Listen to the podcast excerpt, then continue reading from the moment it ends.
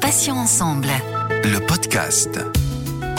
Bonjour à tous et à toutes, soyez les bienvenus. Céline avec vous sur Patients ensemble où vous le savez, maintenant, nous recevons des associations, des malades ou anciens malades, des experts ou encore des professionnels de santé. Aujourd'hui, je reçois Dominique Ornus-Dragne, médecin, anesthésiste, réanimateur, aujourd'hui à la retraite, mais également médecin du sport, nutritionniste.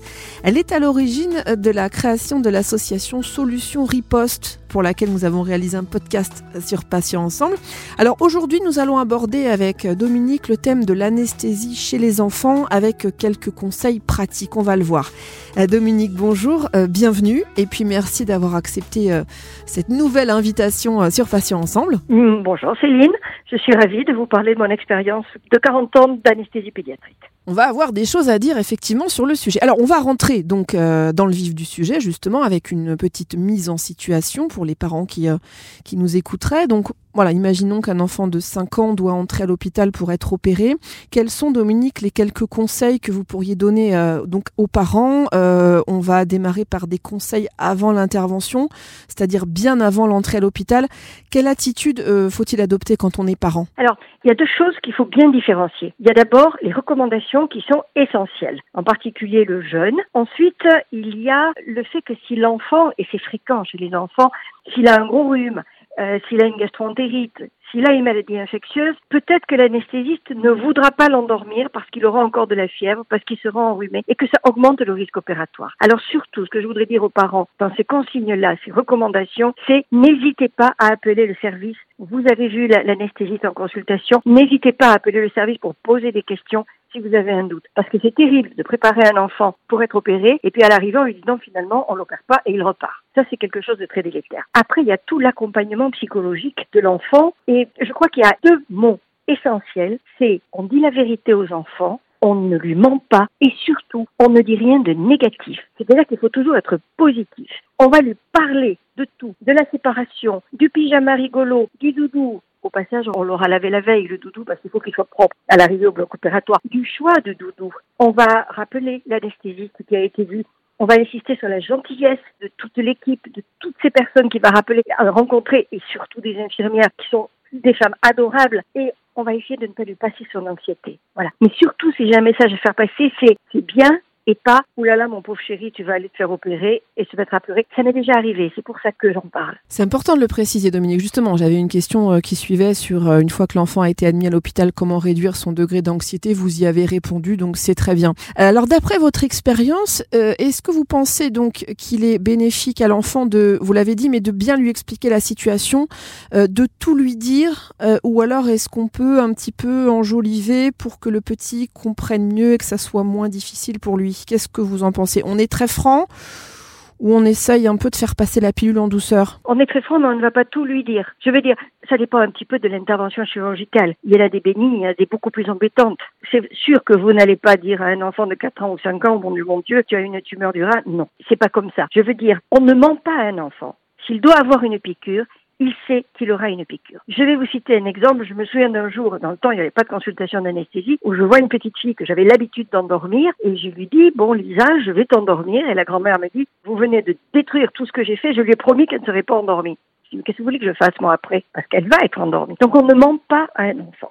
Voilà, on ne ment pas à un enfant. Moi, encore, on ne va pas lui expliquer toutes les techniques chirurgicales. On va essentiellement répondre à ces questions. Il y a des enfants qui en poseront beaucoup, il y a des enfants qui n'en poseront pas. Voilà. Mais il va falloir essayer de, parce que les mamans connaissent leur enfant, les papas connaissent leur enfant, ils savent si l'enfant a un souci. Il faut aussi quelquefois les pousser à poser des questions. Après, quand l'enfant est vraiment à l'hôpital, eh bien encore une fois, il faut essayer de tout tourner aux alentours du jeu. Je vous parlais du pyjama rigolo. Au lieu de dire attends enlève ton pyjama et puis on va t'en mettre un papier, il faut dire on va te transformer, c'est assez pour Halloween, on va te transformer en, grande sorcière avec une grande robe. Voilà. Il y a toujours des moyens par le jeu et par l'explication positive de tranquilliser un enfant. Alors Dominique, justement, moi je pense aux parents qui sont quand même euh, hyper stressés, ce qui est tout à fait normal.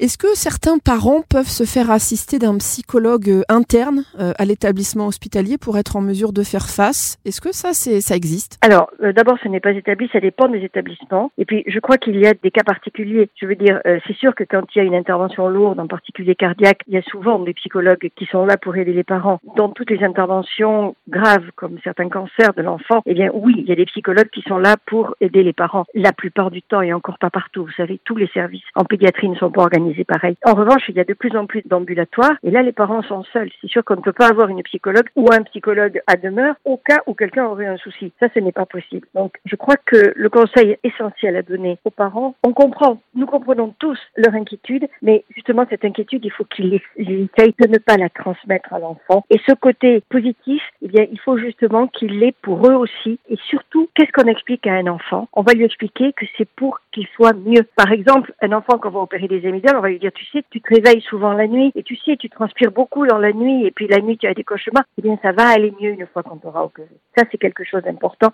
C'est toujours d'être dans le positif, mais surtout de lui donner les explications qu'il faut. Et surtout, il faut lui expliquer ce qui va se passer. L'anesthésiste lui aurait déjà dit des choses. Il ne faut pas qu'un enfant se réveille avec une sonde urinaire, avec une perfusion, sans qu'il le sache avant. Parce que sinon, c'est de la trahison. Et si un enfant a été trahi une fois, il aura peur des médecins et des soignants. Alors, euh, docteur, donc un conseil à l'attention des parents, là encore, quelle technique d'endormissement est souvent la mieux tolérée euh, par un petit enfant? Alors, ce qu'on utilise le plus souvent avec les enfants petits, c'est l'anesthésie par inhalation. L'anesthésie par inhalation, hors urgence et hors situation particulière. L'anesthésie par inhalation, c'est un masque. Et nous avons actuellement des masques transparents parfumés. Parfumés à la framboise, à la menthe. Évidemment, il y en a toujours un qui vous demande du chocolat. Mais enfin bref, ce sont des masques parfumés. Et c'est sûr qu'il y a une petite odeur qui s'ajoute au-delà de ce parfum. Mais sachez quand même que la plupart des anesthésistes pédiatriques ont fait une formation d'hypnose. Et le meilleur moyen d'endormir un enfant en douceur par le masque, c'est par exemple quand il est assez grand et qu'il est en, en, grande section de maternelle ou en CP, de, en soufflant, il fait des M comme maman sur le scope. Ou alors, s'il est plus petit, eh bien, on va lui parler des pilotes CDC, on va leur parler des cosmonautes. Actuellement, on le voit beaucoup à la télévision. On lui expliquer qu'il va faire exactement comme les cosmonautes. Ou alors, on va utiliser des techniques hypnotiques en l'envoyant dans un voyage où, par exemple, il est en train de nager, de nager, et pour nager, il faut bien qu'il respire fort. Voilà. Après, il y a l'anesthésie par voie intraveineuse. L'anesthésie par voie intraveineuse, ça nécessite la mise en place d'un cathéter. Bon. Alors, ne vous faites pas d'illusions. Il y a des enfants qui préfèrent l'anesthésie par voie intraveineuse. Et à la consultation d'anesthésie, on pose la question à l'enfant, on lui demande ce qu'il préfère, en lui expliquant que s'il choisit une technique, il peut toujours changer au dernier moment. Voilà, ça c'est la bonne attitude. L'anesthésie par intraveineuse, c'est un cathéter que l'on met en place dans une veine, et avant, on met ce qu'on appelle un patch de pommade anesthésique qui fait qu'il ne sent pas la piqûre. Moyennant quoi, c'est vrai qu'il voit l'aiguille quand même. Alors il y a aussi une technique hypnotique qui est le gant magique, c'est-à-dire qu'on explique à l'enfant qu'il a un gant magique, un gant magique où il ne sent rien et on arrive à le piquer sans qu'il ait mal. Dominique, euh, comment le parent doit-il euh, réagir si l'enfant pleure beaucoup, qu'il a du mal à se laisser faire, puisqu'il y a des enfants qui peuvent effectivement paniquer et se débattre euh, Face à ça, qu'est-ce que le parent doit faire? Quels conseils vous, vous pourriez nous donner?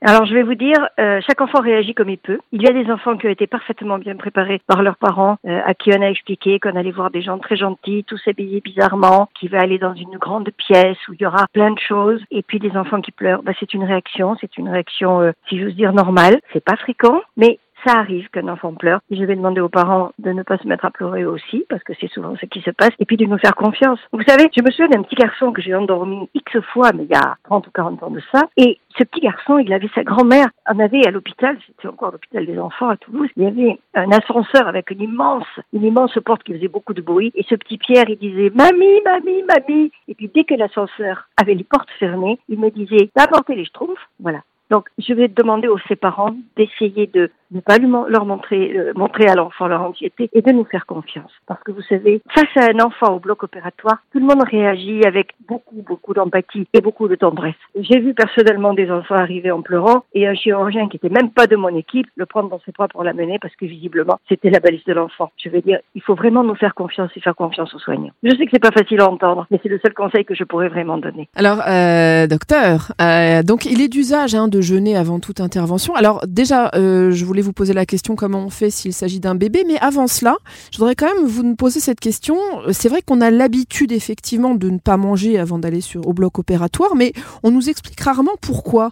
Donc j'aimerais qu'on explique au grand public ben, quels sont les risques euh, si on a mangé avant une intervention en fait. Ah ben écoutez, c'est si on vous a pas expliqué pourquoi, c'est pas bien, parce qu'il faut expliquer pourquoi. Il faut tout expliquer. Ben écoutez, pourquoi? Parce que l'anesthésie, c'est une perte de connaissance profonde. Quand on perd connaissance profondément, on n'a plus les réflexes de tout et de déglutition. Et donc, si l'estomac est plein, le contenu de l'estomac peut remonter et passer dans le poumon. Voilà pourquoi il faut être à jeun impérativement avant une intervention chirurgicale. Alors, pour l'enfant, c'est un jeûne, et pour l'adulte, c'est un jeûne de solide de au moins 6 heures. Et pour l'enfant, c'est un jeûne de lait maternisé deuxième âge ou de solide depuis au moins 6 heures après. Si c'est un allaitement maternel, ça peut être un dernier allaitement de 4 heures avant l'heure prévue d'intervention. Et on peut, et je vais dire plus, on doit donner à l'enfant un liquide clair une heure à deux heures avant l'intervention. Alors je vous explique. Le liquide clair, c'est quoi? Et là, je me méfie des papas. Parce que c'est habituellement quand c'est papa qui a amené l'enfant en consultation qu'au lieu d'avoir un jus de pomme, on a un jus d'orange.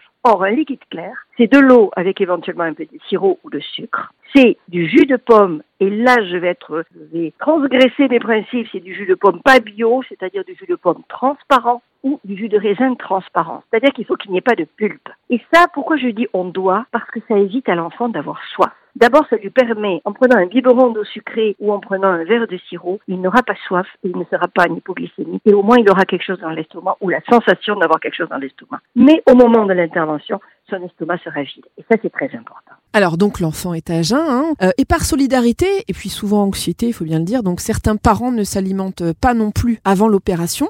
Est-ce que cela peut aider l'enfant psychologiquement ou au contraire faire l'effet inverse? Alors, je vais vous dire, il y a deux choses dans votre question. Il est sûr que maman et papa vont pas prendre un chocolat en disant à l'enfant ne le prends pas. L'odeur du chocolat dans la cuisine, c'est une catastrophe. Je pense qu'il ne faut pas déjeuner devant l'enfant. Ça me paraît évident. En revanche, en particulier si les parents sont anxieux, qu'ils amènent leur enfant en étant en hypoglycémie, ça, ce n'est pas bon du tout. Donc je pense qu'il faut que les parents s'alimentent, mais en dehors, bien sûr, de la vue et aussi de l'odorat de l'enfant. Ça, c'est quelque chose d'important. Alors, c'est vrai que c'est par solidarité, mais finalement, il faut qu'ils tiennent le coup aussi, il faut qu'ils soient là pour leurs enfants, donc il faut qu'ils soient bien pour leurs enfants. Donc le déjeuner, eh bien, c'est comme d'habitude, de préférence avant que l'enfant soit réveillé, par exemple. Alors, quels conseils euh, vous pourriez donner, Dominique, aux parents euh, au moment de se séparer de leur enfant, donc quelques minutes avant qu'il ne rentre au bloc?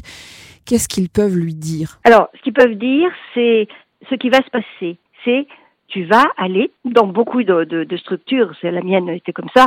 On a des, voitures pour enfants, des voitures à pédales, et le grand gardier, quand il vient, il amène la voiture à pédales et l'enfant part avec la voiture à pédales. Les parents peuvent éventuellement amener l'enfant jusqu'à la porte du bloc opératoire. Alors, il y a des services, c'est rare en France, mais il y a des services où on admet les parents au bloc opératoire. Moyennant quoi, c'est vrai qu'il faut avoir, comment vous dire, la force d'accompagner son enfant et de le voir s'endormir. Ce n'est pas du tout évident. Si vraiment on ne se sent pas bien pour l'endormissement, il vaut mieux ne pas y aller que craquer quand on y va j'ai déjà, j'avais fait cet essai il y a quelques années, et j'ai déjà vu des parents se trouver mal au moment de l'endormissement de l'enfant. Alors là, après, vous avez l'enfant à endormir et le papa ou la maman à réanimer. Ça, c'est autre chose. Voilà. Donc, je crois qu'il faut surtout être positif et lui dire ce qui va se passer. Il y a un monsieur qui va venir te chercher, ou une dame. Tu vas avoir une voiture à pédales. Généralement, ils le savent avant, pendant la consultation d'anesthésie. Et tu vas arriver dans une grande pièce où tout le monde t'attend et tu vas souffler dans un ballon comme un pilote de ligne. Après, eh bien, où l'enfant arrive en douceur et se laisse faire, mais euh, si l'enfant ne veut pas, laisser les soignants faire. Dominique, euh, quelle attitude adopter en revanche au moment de son réveil, hein, quand il retourne dans sa chambre? Est-ce que, donc je m'adresse aux parents bien sûr, est-ce que les parents peuvent laisser aller librement euh, leurs émotions, leurs larmes couler, euh, voilà, ou alors il faut encore rester fort et il faut maîtriser ses émotions? Je crois qu'il faut toujours maîtriser ses émotions face à un enfant. Et encore une fois, ça dépend aussi de la lourdeur de l'intervention. C'est sûr que si vous avez un enfant qui va être opéré des végétations, c'est pas la même chose que si on va lui enlever un, rein ou l'opérer du cœur. vous voyez, vous voyez bien ce que je veux dire. Non, il faut être très à l'écoute. Et surtout, comme je vous disais, une maman ou un papa connaît son enfant. Il sait s'il a mal. Il y a des enfants qui auront mal et qui diront rien. Et ça, les parents le savent. Et il faut s'appuyer sur les soignants, ne pas hésiter à appeler les soignants pour qu'ils viennent en disant il a mal, ou il a ceci, ou il a cela. Après, si vous voulez, papa ou maman, c'est la force. Et l'enfant a besoin de s'appuyer sur cette force J'ai déjà vu des enfants qui consolaient leurs parents, mais ça c'est pas souhaitable. Voilà, je préfère qu'ils s'ils doivent craquer, qu'ils craquent avant, pendant que l'enfant est au bloc opératoire, plutôt que quand il revient. Alors une dernière chose, parce que je l'ai vu trop de fois, il faut être là quand l'enfant revient du bloc opératoire. J'ai vu plusieurs fois des enfants qui revenaient tout seuls parce que les parents étaient allés prendre un café, ils n'étaient pas encore revenus. Donc il faut vraiment demander aux soignants, aux infirmières qui sont là, à quelle heure est-ce que je dois être là et être là pour accueillir l'enfant. Ça c'est quelque chose de fondamental. Excellent conseil tout ça, Dominique. Alors pour conclure, et puis toujours pour les parents qui se retrouvent dans cette euh, situation de faire opérer leur enfant, est-ce qu'il y a des associations que vous pouvez nous conseiller qui peuvent justement les aider à traverser euh, cette épreuve? Parce que c'est vraiment une épreuve Moi, il y en a une surtout qui est une fabuleuse association, qui est l'association Sparadrap. Alors souvent, les chirurgiens, les anesthésistes ont des petits fascicules qu'ils donnent aux enfants. Il y a souvent un questionnaire qu'on donne aux enfants pour dire quel est ton chanteur préféré, quel est ton, parce qu'on a des tablettes quand même au bloc opératoire, quel est ton chanteur préféré, quel est ton dessin animé préféré. Vous n'imaginez pas le nombre d'infirmières qui ont leur portable uniquement pour mettre un dessin animé aux enfants. Donc, regardez l'association Sparadrap sur Internet. Ils vous donneront vraiment tous les conseils nécessaires. Vous savez, des interventions chirurgicales chez l'enfant, ils s'en fait tous les jours. Quand les anesthésistes sont habitués, souvent ils travaillent les pédiatriques, souvent ils travaillent avec les puéricultrices. Il faut vraiment leur faire confiance parce qu'ils connaissent leur métier, ils le font bien et ils le font vraiment avec beaucoup d'amour vis-à-vis des enfants. Et ça, ça c'est quelque chose d'important. Et puis après, quand l'enfant revient de, de sa chambre, on peut lui faire dessiner ce qu'il a vécu et ce qu'il a ressenti bien ou mal. Je vais vous raconter une histoire. Quand j'ai débuté en pédiatrie, donc c'était il y a 40 ans, j'ai demandé aux enfants que j'entendais de me faire des dessins. Et puis je me rendais compte qu'il y avait un truc énorme, très agressif sur leurs dessins, et je me suis rendu compte que c'était la lumière, parce que le cielitique dans le bloc opératoire, il est très gros. Et là, j'ai modifié mais ce que je leur disais avant l'opération. J'avais même un petit hôpital Playmobil pour leur montrer que c'était très gros, ça pouvait faire peur, mais que c'était juste de la lumière. Et à ce moment-là, je me suis rendu compte que sur les dessins, le cielitique devenait un papillon. Dominique Ornisdragne, on pourrait vous écouter pendant des heures. Euh, merci infiniment d'avoir accepté de participer euh, à cet entretien et de répondre à mes questions. Donc je rappelle que vous êtes médecin anesthésiste euh, réanimateur entre autres. Hein.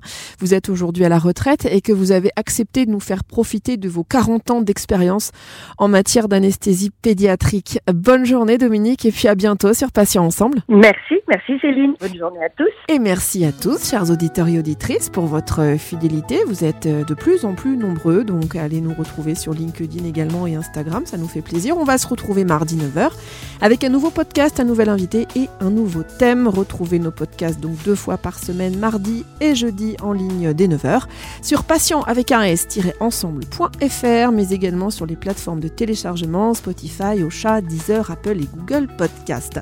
Passez une excellente journée, je vous dis à bientôt et d'ici là, comme d'habitude, prenez bien soin de vous et des vôtres. Salut, salut. Patients ensemble. Le podcast.